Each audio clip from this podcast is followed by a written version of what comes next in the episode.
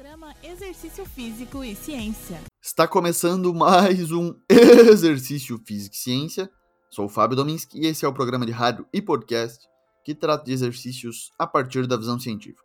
Um bom desempenho na endurance, na resistência aeróbia, inclui a quantidade máxima de oxigênio que pode ser consumida, o limiar de lactato, que corresponde à intensidade que o lactato sanguíneo aumenta acima dos níveis basais, e a economia de movimento. Melhorias nesse último aspecto, na economia de movimento da corrida, estão associadas a adaptações crônicas tanto ao treinamento de resistência quanto de força, bem como as manipulações para melhorar os aspectos biomecânicos e técnicos do movimento de corrida. As estratégias psicológicas também são importantes para o desempenho de resistência, do de endurance, como estratégias cognitivas associativas, utilizadas por atletas de alto rendimento, enquanto corredores recreacionais tendem a se distrair durante o treino, ou seja, estratégias de dissociação. Uma estratégia regulatória é o relaxamento, por meio do qual os corredores prestavam muita atenção às informações corporais e constantemente eram lembrados ou diziam para si mesmo para relaxar ou ficar soltos e assim por diante. Poucos estudos investigaram os efeitos da expressão facial, por exemplo, sorrir ou franzir a testa, nas respostas fisiológicas e perceptivas durante atividade de resistência como a corrida.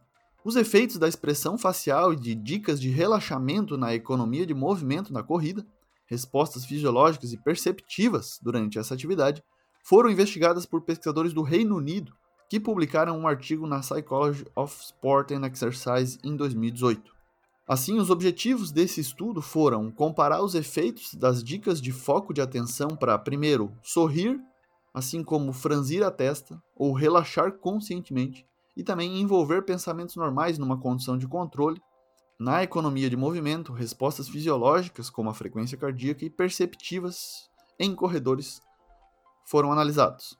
Então, 24 corredores treinados completaram quatro blocos de corrida de 6 minutos a 70% da velocidade no VO2 máximo, com 2 minutos de descanso entre os blocos. A ordem das condições foi randomizada, ou seja, foi sorteada. Os participantes completaram esses blocos sob diferentes condições, enquanto sorriam, enquanto franziam a testa, enquanto relaxavam conscientemente as mãos e a parte superior do corpo, ou também com um foco normal de atenção, como se fosse aí uma situação de controle, um grupo controle. As respostas cardiorrespiratórias foram registradas continuamente e os participantes relataram esforço percebido, valência afetiva e ativação após cada condição. O consumo de oxigênio foi menor durante o sorriso do que quando estava numa condição de franzir a testa que a gente pode chamar até de carrancudo, em condições de controle. 14 participantes foram mais econômicos ao sorrir comparados com apenas um participante quando relaxou esse, quando esse relaxou conscientemente.